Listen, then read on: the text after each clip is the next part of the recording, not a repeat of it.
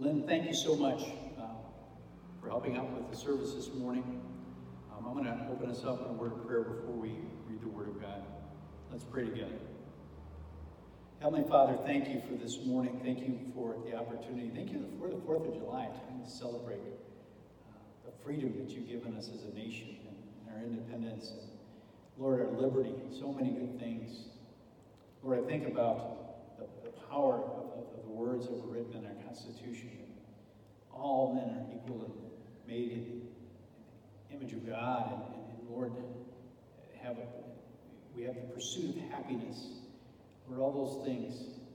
And uh, so, Lord, we pray this morning because we know that we, we fall short in some of those areas, and we need to continue to grow in those areas. And so, Lord, Lord, as we worship you this morning in song, as we worship you in giving, now we worship you by going to your word. And Lord, we pray that you would change us this morning. We pray that you would use your word, not, not that we would not just be hearers of the word, that we would be doers of the word, that we would apply it into our lives. And so we give you the glory. Be with us now, we pray in Jesus' name. Amen. Amen. Uh, brothers and sisters, we're going to take a break from the book of Philippians this morning, and um, we're going to go to the book of Ephesians. And um, I've titled this message, God's Call to Unity. And so we're going to be in Ephesians chapter 4 and focus on verses 1 to 6 this morning. So if you could turn your Bibles there to Ephesians 4, uh, and we'll start with verse 1. Uh, first, uh, this focus, as I said, is, is God's call to unity. Uh, and it's an interesting thing about unity. It's, it's, it's not something uh, that's easy uh, to maintain. And, and I remember talking to Pastor Dale Davenport. Pastor Dale served as our interim at one time in our church, and we used to talk about uh, the importance of unity. And he, he talked to me frankly and honestly and said, Boy, we have a hard time with that in our Baptist churches. And I said, Well, what do you mean? He says, Well, I've seen churches split over the color of the carpet, you know, and, and just little, little fickle things. And, and so I said, I joked with him. I said, Dale, I, I said, our, our, people are just glad to have a carpet. I mean, you know, I mean, don't care what color it is, or you know, just, just praise God. The elders bought new carpeting, and we have it. And so, uh, but that's that's the reality of unity. It's something that, that we have to that we have to work at. We have to fight for, and and um, even in our even in the churches, we of course see uh, that lack of unity in the world as well. So I want to start out with our time just to talk about a little bit about the, the letter of Ephesians, give you a little background on it. The letter to the Ephesians was written to the church in Ephesus by the Apostle Paul. And in the first three chapters, Paul explains what God has done for them in Christ. And he prays that they would understand and experience what God has done for them. And Paul explains to them how God, by his grace, has reconciled them to himself and then to one another through the death of his son Jesus. And then Paul in chapter 3 specifically explains how God has brought Jew and Gentile believers into a new relationship together in the church, and that he called the church to display his wisdom. And then finally, Paul in chapters 4 through 6, through many exhortations and commands, challenges them to live out what God has already done for them. And so that's where we're going to start today. Um, I'm going to read verse 1 just a moment. Read it with me. It says, As a prisoner for the Lord, then I urge you to live a life worthy of the calling you have received. This verse tells us we need to live in a way that fits what God has done for us. Now, Paul identifies himself as a prisoner for the Lord, and perhaps he's hinting that our circumstances have little to do with enjoying what God has done for us. In other words, no matter what our circumstances may be, we are worthy of God's call on our lives as Christians and as the church. Our first point is that our conduct should be in balance with our calling, not our circumstances. I'll say that again. Our conduct should be in balance with our calling, not our circumstances. And so, what Paul describes as our calling here summarizes what God has done for us in chapters 1 to 3. So, Paul's saying, we are called to live out what God has made us in Christ Jesus. So, what has God done for us? I'm going to share some scriptures with you, starting with chapter 1. Chapter 1, verse 3 says, He has blessed us in the heavenly realms with every spiritual blessing in Christ. Verse 4 says, He has chosen us to be holy and blameless in His sight. Verse 5 says, He predestined us to be adopted as His sons through Jesus. It's not just that God saved us, He adopted us as His very own, as His sons and daughters. So, my question is Does your conduct fit your calling? In chapter 1, verse 13, it says, We are included in Christ and sealed with His Holy with the Holy Spirit.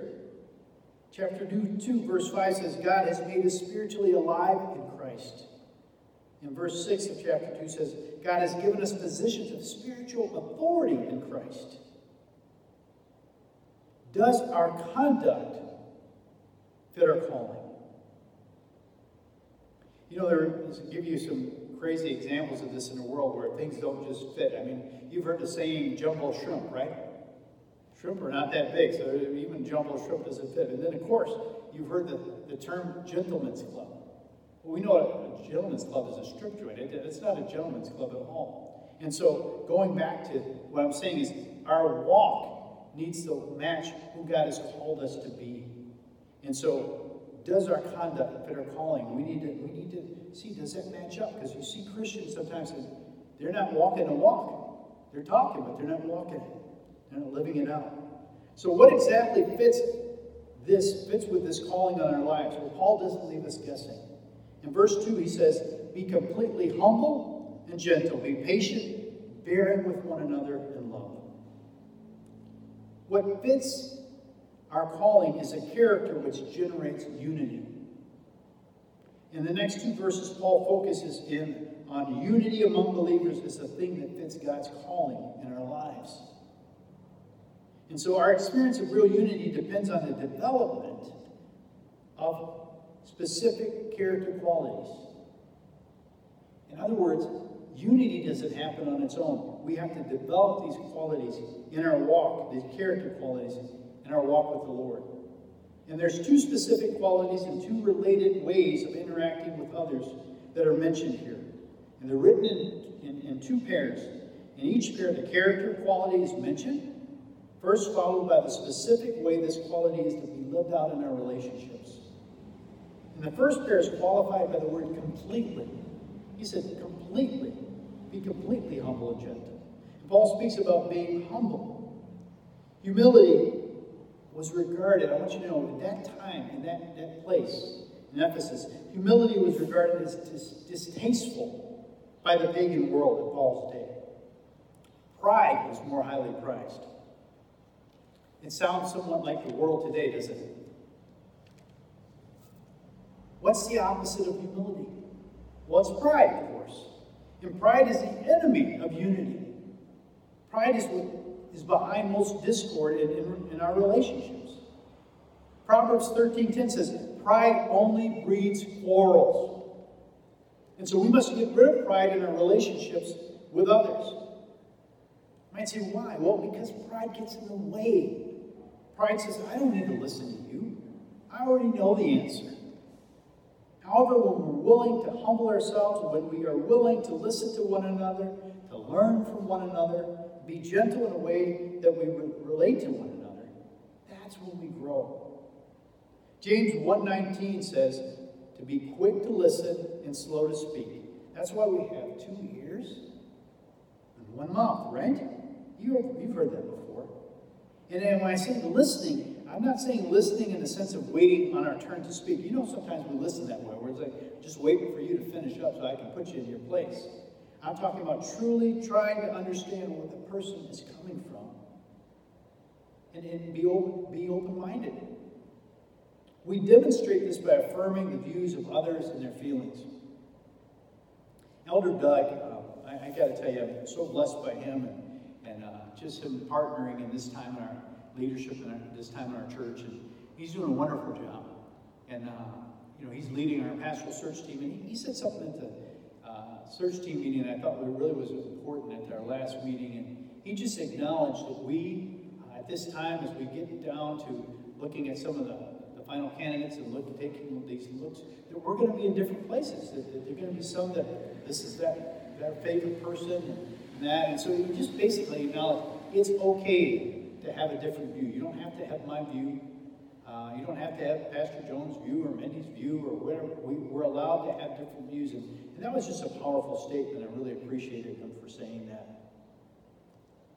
Going back to humility. Humility means that we'll stop assuming we are right and others are wrong.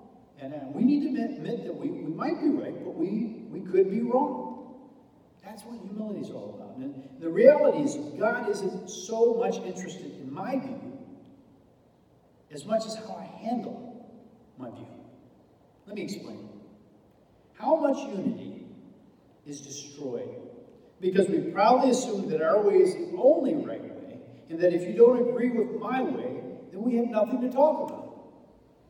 I've seen that, I've experienced that. And this kind of view can destroy relationships because me being right becomes more important than our relationship. And you know, we see that in our nation today, don't we?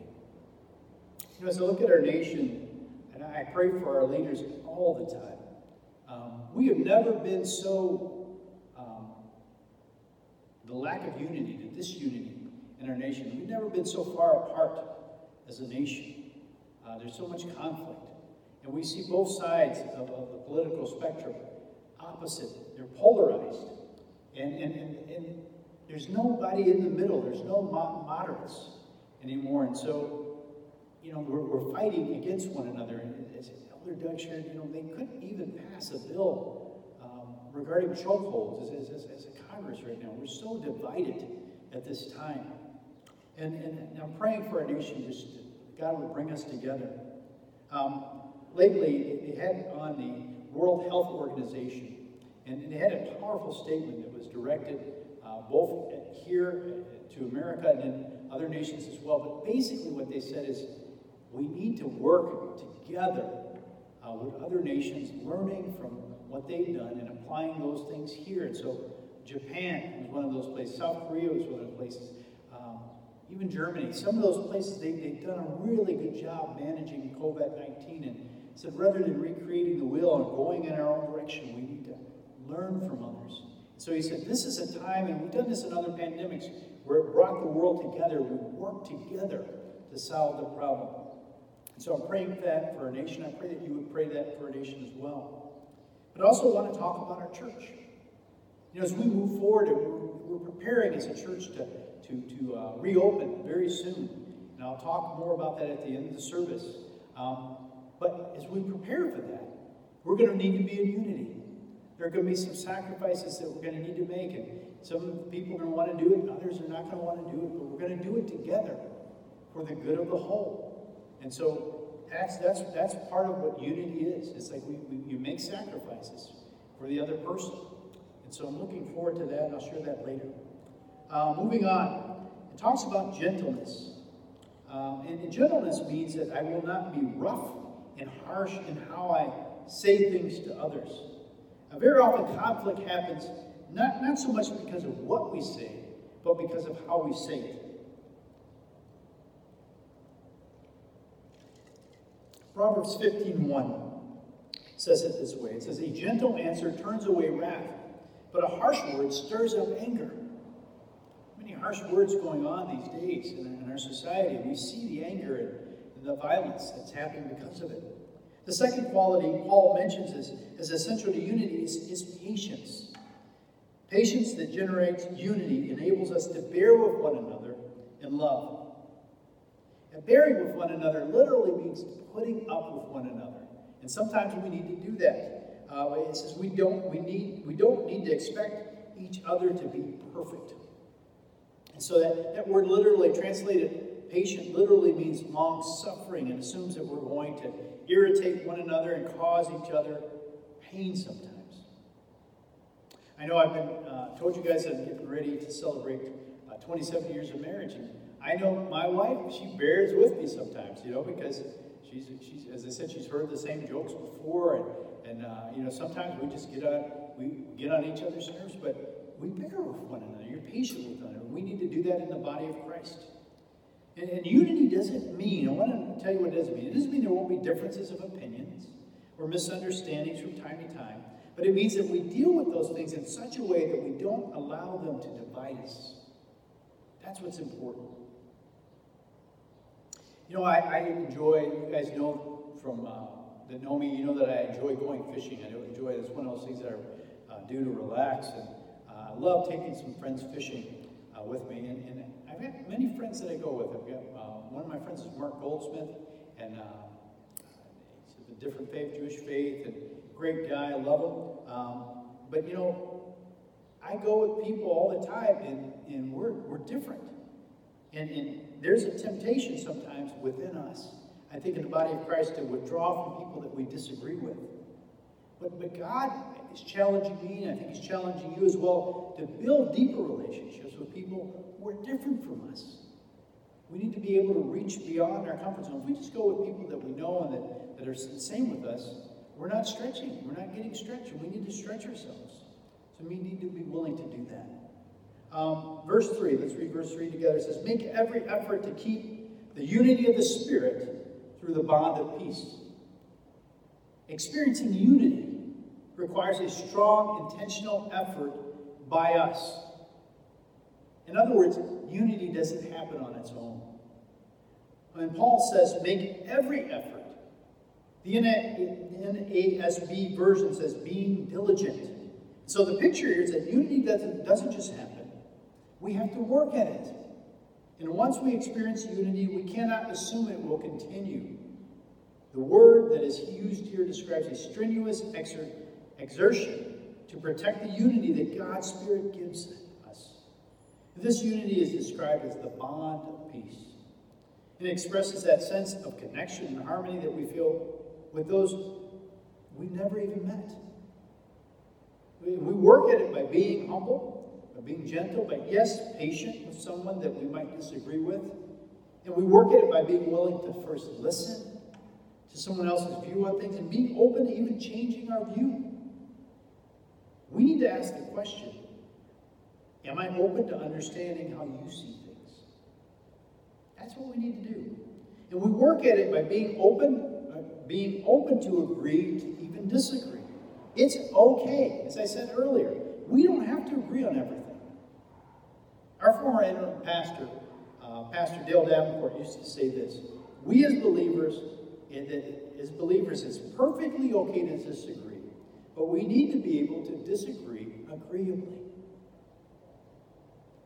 We can disagree and still be friends. Amen? That's, that's, that's all he's saying. We don't, we don't have to be mortal enemies when we disagree. And, and that, that, that's important in the body of Christ. The unity God gives us is, a, is an awesome blessing. But we need to understand it, come, it comes at a high cost. It cost God his son. Jesus died for that unity. Therefore, we as believers have a great responsibility to maintain it. And unity is one of the Holy Spirit's key roles, and the Holy Spirit leads us to unity.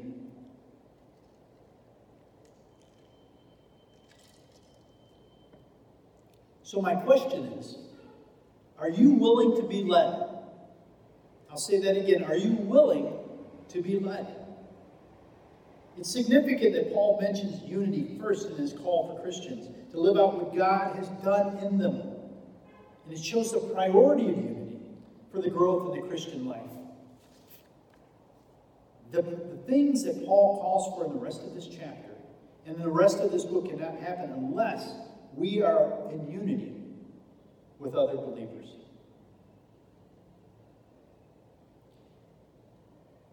You know, I we've gone through a real difficult time as a nation. And one of the things I'm really thankful for as we've gone through this past month, um, we've gone from COVID 19 to, to uh, murder of George Floyd and, gone from there to violent protest and, and um, you know, I, I see, we've seen the issue of racism and prejudice. Um, and, and, you know, Satan is trying to divide even the church on this issue. One of the things I'm very thankful for at our church, and you know, I ask you to pray for this, but I'm thankful that this For our church, we've openly talked about it. We've talked about it, we've prayed about it, we've talked about it in prayer meetings, we watch videos together on it. Um, it it's, it's front and center. We've repented. We've prayed prayers of repentance, and Elder Doug's led us in that. But I want to share a prayer need with you for the church, the Big C Church. Because every church isn't like our church, and our church isn't perfect. I'm not saying that, but I'm just saying in some churches, uh, this issue has been taboo. Um, some churches, some pastors can't bring this uh, to their leadership, can't bring it to their congregation. They, they don't want to deal with that issue. And, um, and, and, and I, you see, I see the enemy, Satan, trying to divide the body of Christ through this issue. So I want you to be, I put this out there to just be honest with you and say, Pray for the church, the Big C church, that Satan would not be allowed to divide us on this issue.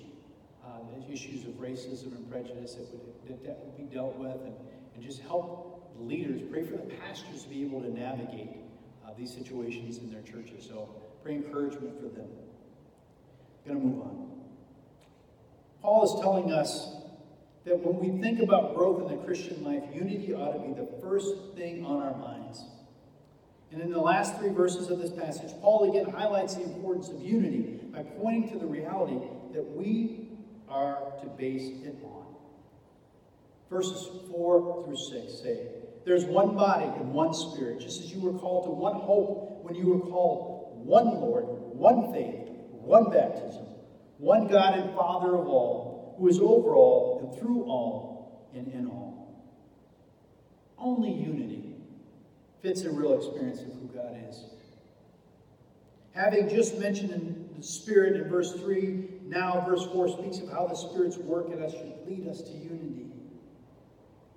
And then we also see the Spirit's work in us is fundamentally one. In the second and third chapters of Ephesians, Jews and Gentiles are brought together in one body in the church. One body means that we belong to each other. I'll say that again. We belong to each other. In other words, what happened in chapter 3 is, is Paul points out that Jews and Gentiles, mortal enemies, they hated each other. We're now one in Christ.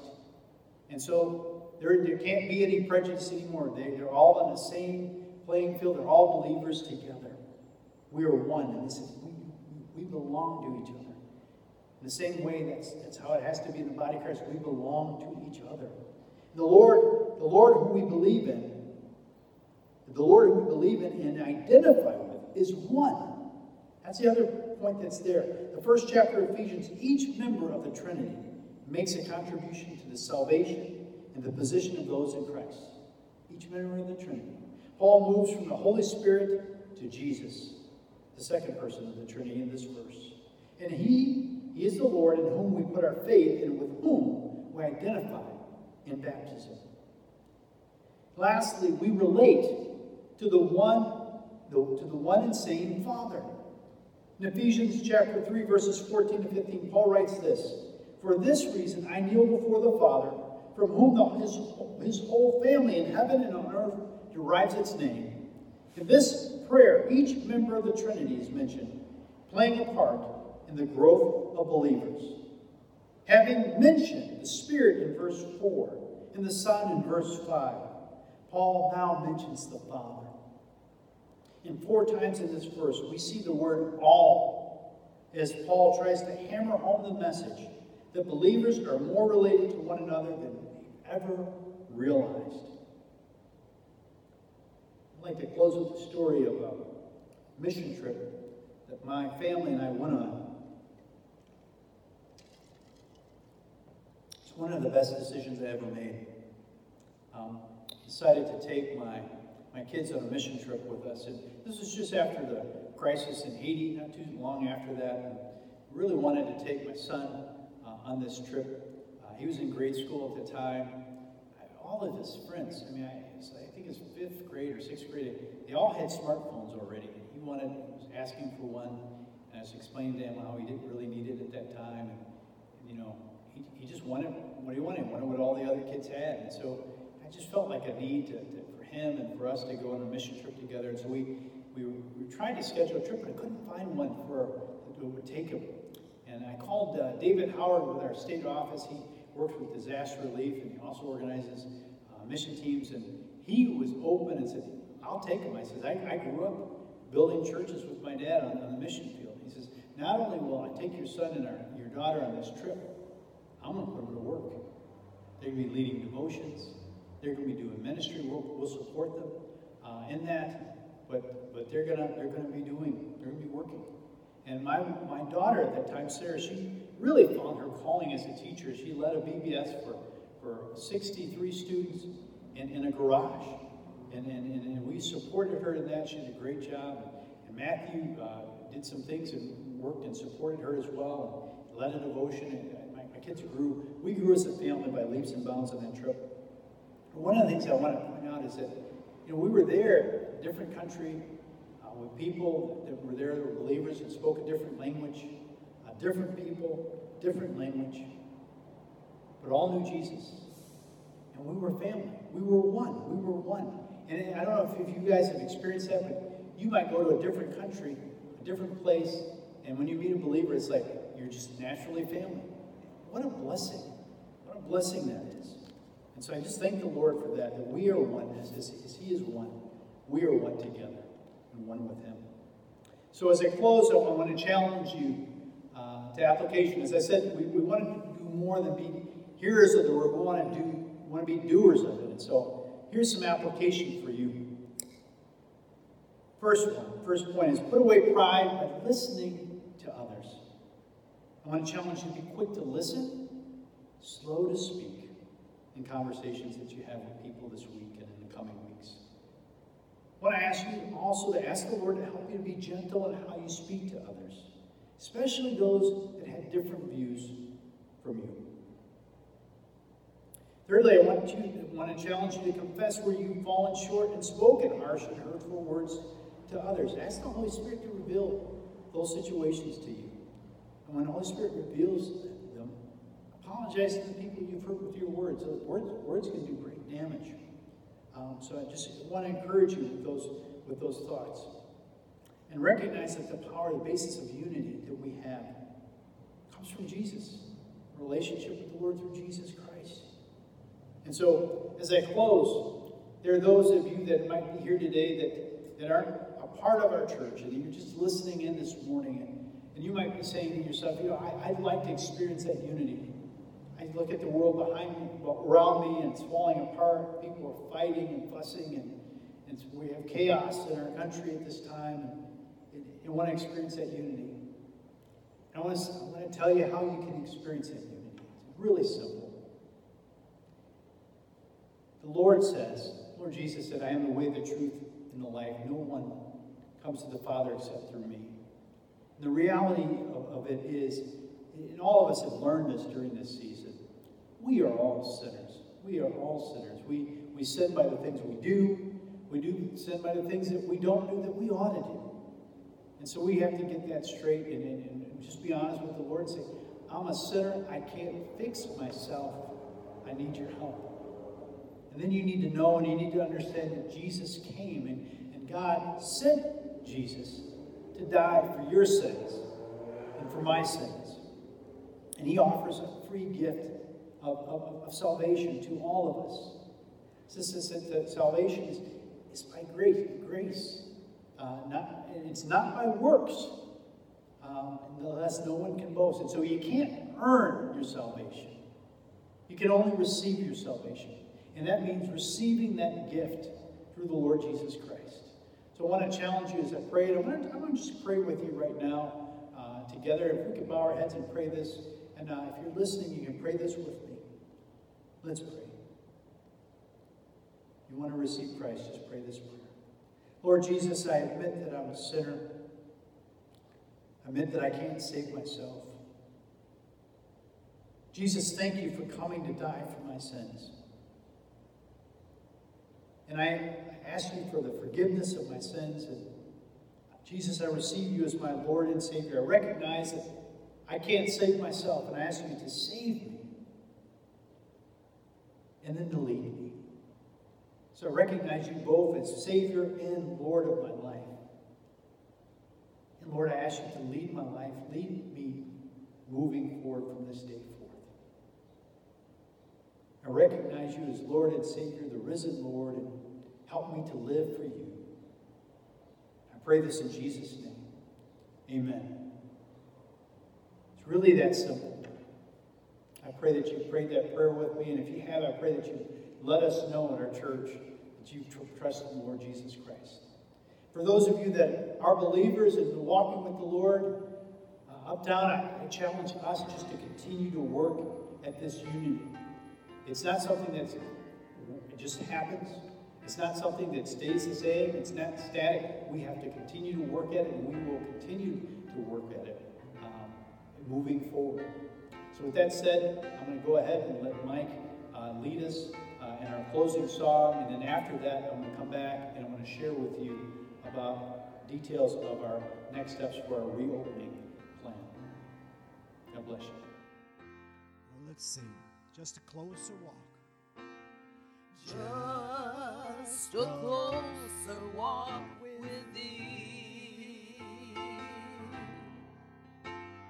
Granted, Jesus is my plea.